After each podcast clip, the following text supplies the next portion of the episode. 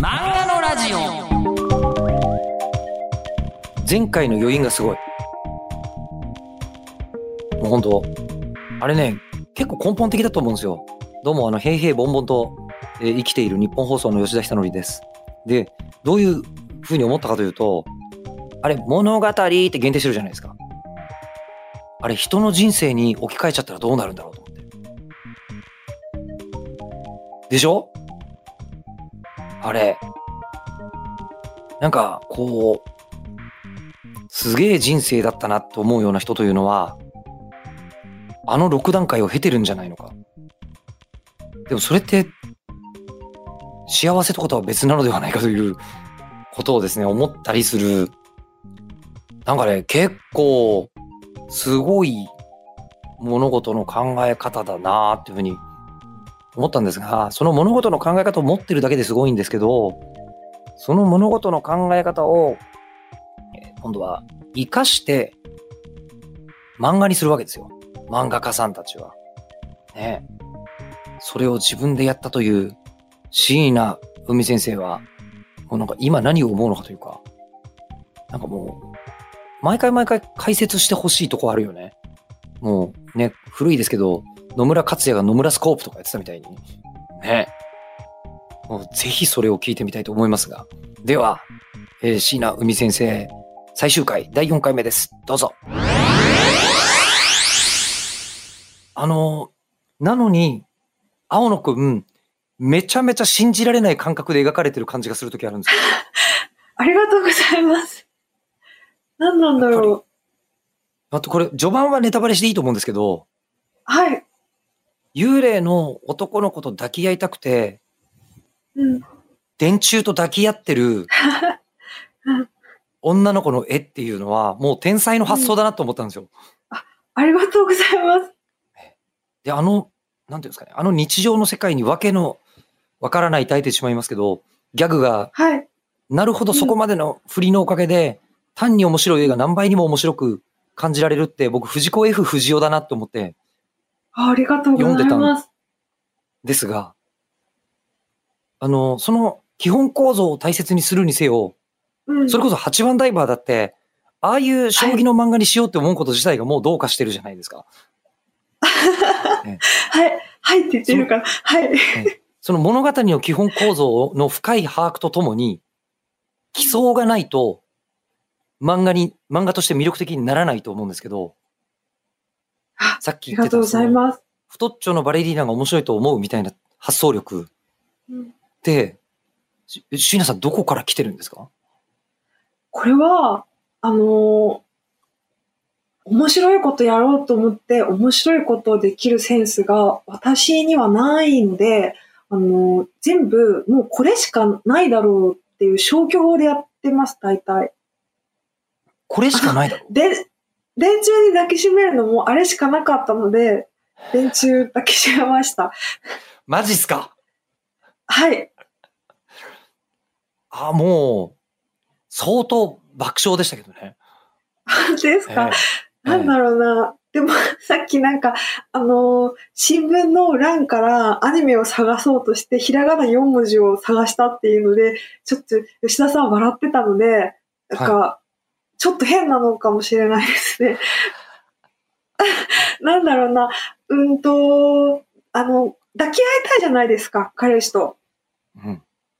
でも彼氏幽霊なんですよ。うんで、そしたら、なんか、あのー抱けるものに入っていただくしかないじゃないですか。で、あの、一番通学路で手頃なのが電柱なんですよ。そしたらもう電柱に入るしかないです。しかない。もう、あうんあ、ああ。そう言われるとそうだな自って。あ、うん自動販売機？でも自動販売機だと、ちょっと彼氏としてはでかいですよね。でかいでかい。ガタイが良すぎるから、ガタイ電柱が一番ちょうどいい。え、そう言われたらそうじゃないですか？あの、うーん。うーん。いや、でもまあわかるんですけど。はい。いやーあの、ちょっとじゃあ、ちょっと作品本当に好きなので、あの、こう、はい。割と美に行ったところに、ええお伺いするんですけど、あの、こう、はいあの、カリアさん、あの、うん友達がいないって、途中で指摘されるじゃないですか。はい。で、それが、それについて本人がほぼ気がついていないっていう、はい。ええあの、描写が出てきますよね。はい。が出てきたときに、あの、なんていうんですかね、ものすごく主観的なものが、あのーあるんだけど、えっ、と、主観的なことが突き放されて、割とすげえ残酷なことを言うな、みたいなのを見たときに、同時にものすごい客観的な視点も出てくるんだ、この漫画って思ったんですよ。ええありがとうございます。その主観と客観のこの入り混じった感じがいろんなところに散りばめられてて、それがすごいなと思うんですけど、どうやって出てきてるんですか？あの、今のその電柱に抱きつくしかないじゃないですかっていうのを、うん。僕は、あの、素晴らしいギャグだと思って受け取ったわけです。はい。で、あれはギャグとして提示してないってことなん？本気です。ラブストーリーとして提示している。はい。ごめんなさい、笑っちゃっていけなかったですか？笑っても、楽しんでいただいたら何でもいいです。よかったなーって思う。結構史上稀に見るうん。笑い、笑い方だったんですけど、まあ、あ、そうかそうなんだ。はい。で、その、藤本くんに、刈谷さんが、その、あんた友達いないだろうって、ものすごい残酷な言われ方して、本人が割と、えっ？て思ってる、傷つくより先にっていうところとかも、はい。うん、なんか、おーお、おもろっていうふうに思いながら受け取っあているんですけど、ーありがとうございます。むしろ、むしろ新鮮なんですね、こういう感想。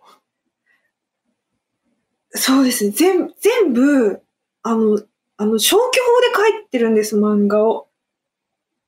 あの、こ、これだけいっぱい選べるものがあるなと思って選んでるんじゃなくて、あの、もうこれしかないな。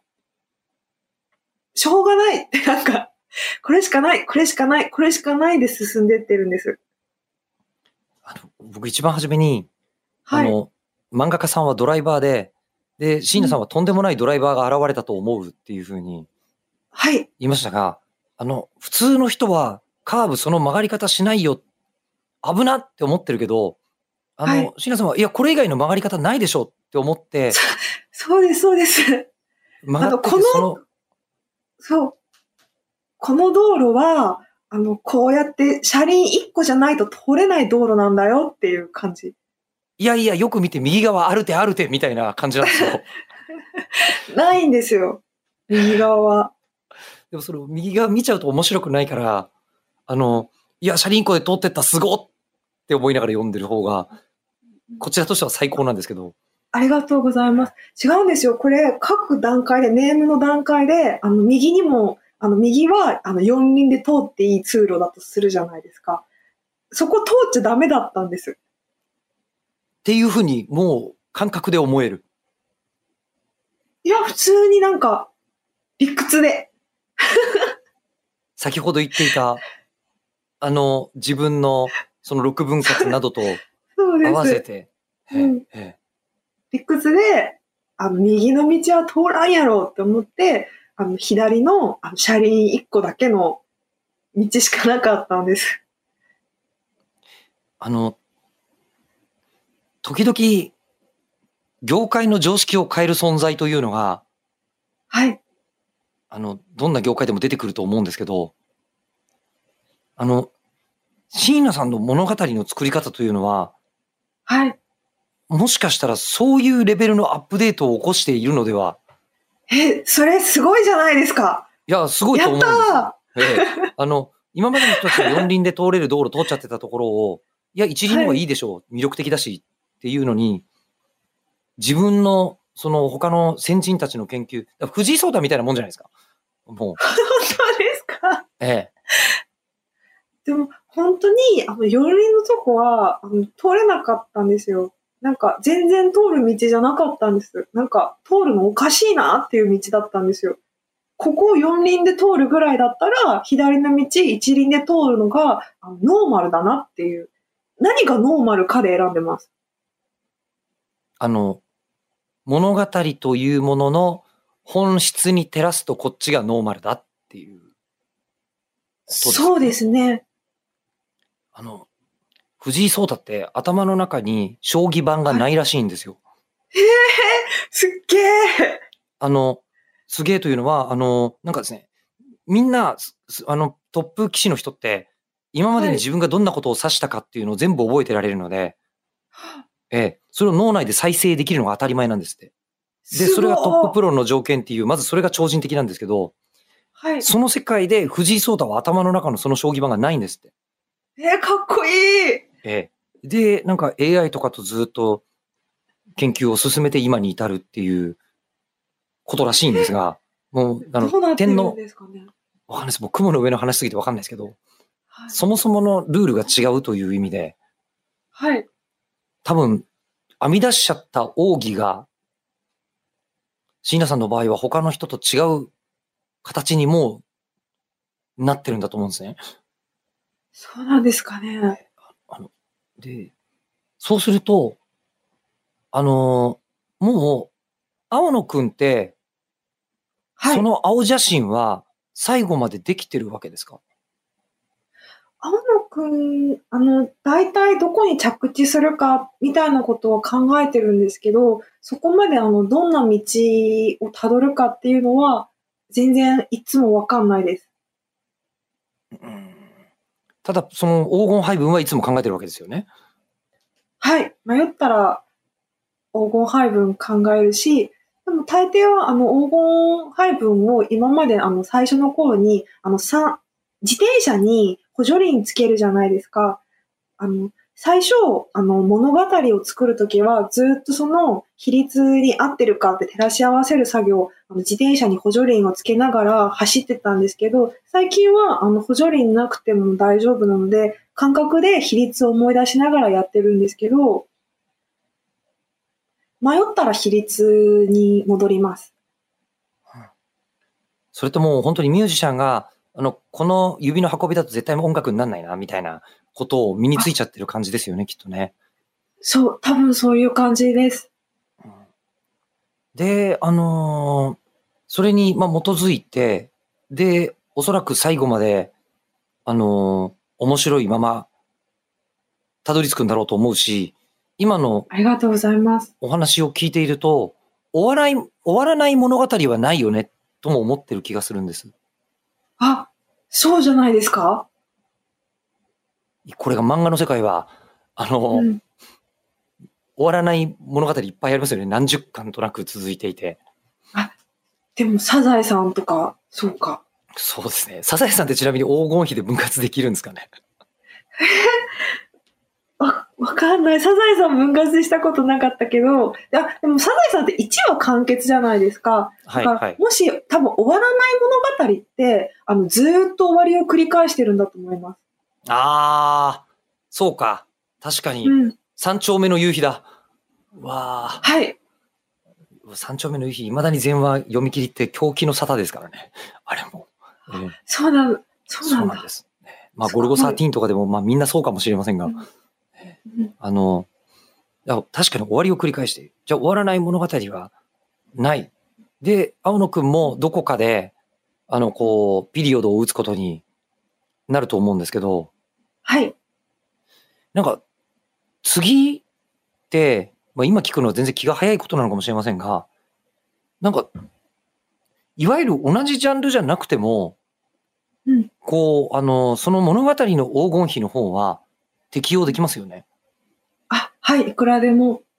ですよね。それがもう SF であってもいいし、異世界ものであってもいいし、ファンタジーでも何でもいいわけですよね。はい。そうすると、もう次どうしたいっていうのは、なんか、ぼんやりあったりするんですか？はい。いっぱいあります。あ、なんかいっぱいあるんだ。あの、全然、あのー全然青野くんの物語愛してるんですけど、あの、5, 5年ぐらい連載してると、ちょっと飽きちゃうじゃないですか。うん。なんか、はいだから、なんか、いろいろ書きたいのが、あの、浮かびます。たな。でもなんか、本当に書くかはわかんないんですけど、結局私、あの、異物の人を多分ずっと書いちゃうんだと思うんです。で、だから、今書きたいなと思ってるのは、吸血鬼のやつと、あの、AI のやつと、あと演劇ものやりたいです。ああ、もうこれ、なんか関係ないですもんね。三つとも。えーそうですね。吸血鬼も AI も演劇も。はい。それで今、今日お伺いし損ねたことが一個残ってるなと思ったんですけど、はい。暗殺教室って何が変なんですか？あ、暗殺教室は、その比率が、あのーすごく変則的なんです。えっと、な、長さも結構違うし、あのーあの、そうだ、八番ダイバーは、さっき言った六分割の、あの、仕事をきっちり、あのーその比率で終わらせていくんですけど、暗殺教室は並行するんです。その、始まりと同時に後戻りできない展開をやったりとか、あの、はあえっと、上昇とクライマックスが混ざったりとか、なんだっけな。ちょっとうろ覚えなんですけど、とにかくその、各段階の仕事があるじゃないですか。その仕事が混ざっちゃってたり、戻ったりすることが多々ありました。あ、それ面白いなと思いました。普通はその基本の形を崩すと、なんかう読みづらいものになったりするはずなのに、そうなんです。なってないっていうところに、うん。なんだか天才的な何かがあると。はい。すごい面白い。でもなんか読み味って変な感じしないじゃないですか。すごくなんか理知的な感じするじゃないですか。読んでると。暗殺教室って。あ、すごく計算尽くされてるぞって思って。それで、あの、比率調べたら綺麗なんじゃないかと思って調べたんですけど、すごく変則的で不思議でした。こんな変わった形なのに、当たり前のもののように読めるということ自体が、そうなんです。はあ。その分析で漫画読めると、あの、漫画、普通に読者として読んでも楽しいし、はい。もう一段階創作者と読んで楽しかったりしますか？あ、本当にそうですね。面白いです。じゃあ今でももう漫画読者としてめっちゃ楽しんでる日々。楽しいです。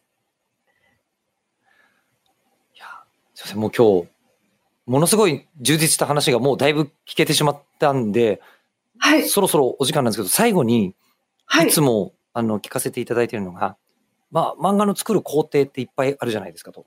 はい。こう、あの、ネーム作られて、下書きして、えーうんあの、ペン入れしてと。でしかもネームの段階ももっと、あの、こう、細分化したらキャラクター考えてる時とか、えーうんなんかセリフ考えてる時とかいろいろあると思うんですけど、あの、どの作業工程が一番好きですか？うん、やっぱ興奮してる時の顔を描いてる時が一番気持ちいいです。ああちょめっちゃ細分化しましたね。興奮してる時の顔を描いてる？はい、興奮してる時の顔のペン入れが一番楽しいです。キャラクターが？キャラクターが、興奮してる時の顔を描くときは自分も？はい、テンション上がってるから。そうです。あのー確かになんか楽しい気持ちじゃないと楽しい絵にならないとか、はい辛いシーン描いてる時は辛いとかうん、聞くことがありますが、そうするとやっぱり興奮してる時の顔は自分もニヤニヤしながら描いたりしてる。あの、いつでも心を解放したいじゃないですか。でも、はあの、ちゃんと社会人として生活してると、あんまり心を解放しちゃいけないじゃないですか。だから、なんか、パーンってなんか気持ちが解放、合法的にできるのが、とても良い人が感情を爆発させる時の絵は、うん。その感情の爆発をここにさせればいいという、そうです。あの、これだけお話のことを伺っていたので、はい。お話作ってる時が一番楽しいのかと思ったんですけど、お話作ってる時も楽しいけど、ちょっとプレッシャーが強いんですよねあ。仕お事だと話作って。る時は、あの、これが世の中の人に喜んでもらえる話なのかどうか考えながら。チェックしながら。これ、飯の種だと、種だから大丈夫かなって思いながら書くじゃないですか。だから遊びだと、あのー物語、ネーム切ってる時がやっぱり一番楽しいんですけど、あの、仕事だと、そうですね。顔描いてる時いいです。はあ。それが、今、あの、コミックスタジオが、えーあの、インストールできなくなって、クリップスタジオになって、はい。開放をしたいのにしきれない。この細かさ教えてってなってるっていう。本当に地獄のようです。そうですよね。はいそ。こはそうですよね。教えてもらってほしいですね。ちょっと、でも恥ずかしくて聞くのがなんか照れちゃってできないんですよね。ちゃんと聞かなきゃな。いやーあの、編集さんにこれは、あの、サポートしていただくか、もしくは、あの、漫画家さん、意外にこう、作業中に音声聞く方が多いというので、この漫画のラジオ、結構聞いてくださっている漫画家さんも いらっしゃると聞きますので、はい。ええ、あの、椎名さんのツイッターですかね。ね、はいご連絡いただくなら、はい。が、あの、いいのかもしれません。よろしくお願いします。ありがとうございます。あの、他にお知らせとかあったらお伺いしますが、いや、あの、じゃあドラマの話もでも先生が思うところがあったらぜひお伺いしたいですけど、あのー、あのー、パラレルワールド見てるみたいです。ドラマ。パラレルワールド？うん。なんか、あのー、漫画、アシスタントさんとか担当さんとかもいるけど、基本的に私一人の世界で書くじゃないですか。だから、なんか、読者の人とか、インターネットとか見見ると、あの、応援メッセージくれたりとか、手紙とかくれたりするんですけど、なんとなく、なんか、私の中で完結してるような気もしちゃうんですよ、漫画書いてて。私しか知らないっていうか、なんだけど、あの、テレビつけて、ドラマが始まって、テレビつけて、なんかドラマが流れるじゃないですか。なんか、え、私これ知ってるみたいな、なんか、え、これ私が頭で考えてたやつみたいな感じで、初めてなんかあの世界に出てきちゃったっていう感じがしてて、すごいなんかパラレルワールド見てるみたいだなと思って、すごい嬉しかったです。あの、それこそ演劇やられてたっていうお話があったじゃないですか。で、はい。演劇やる方って、あの、その、もちろん物語作ったりすることが楽しいっていうのもあるけど、みんなで一緒に何かを作ることが楽しいっていう人もかなりうん。いらっしゃるそうですよね。ね。で、ドラマも多分そういう気持ちで参加されてる方もいっぱいいるんじゃないかと思うんですけど、あの、はい。ほとんどタッチはされてないわけですか？そうですね。なんか、台本のチェックしただけです。でもなんか全然口出ししてないし、本当に向こう、向こうが、すごい丁寧に作っていただきました。で、こう、あの、ドラマとして出てきたものを受け取ってるという、あれ知ってる不思議っていう感じはい。を楽しんでる。そうです。え、頭の中のものが本当になっちゃったみたいな感じ。まあ、漫画は自分の延長みたいなもんですもんね。ここに手で自分で書いているものだから。うん。私の日記みたいな。うーん。ものがドラマとしてこう入ってくる基礎ですね。はあすごいって思いました。いやーちょっと僕まだドラマ見られてないので、すいません、感想が申し上げられなくて、申しあ、訳ないんですが。ちょっと本当に企画外のお話をいっぱい聞かせていただきました。こちらこそ、ありがとうございます。ちょっとなんかインタビュあー、イりンタビューがとうござい冥利に尽き。めちゃくちゃ面白い話でした。ありがとうございました。ありがとうございました。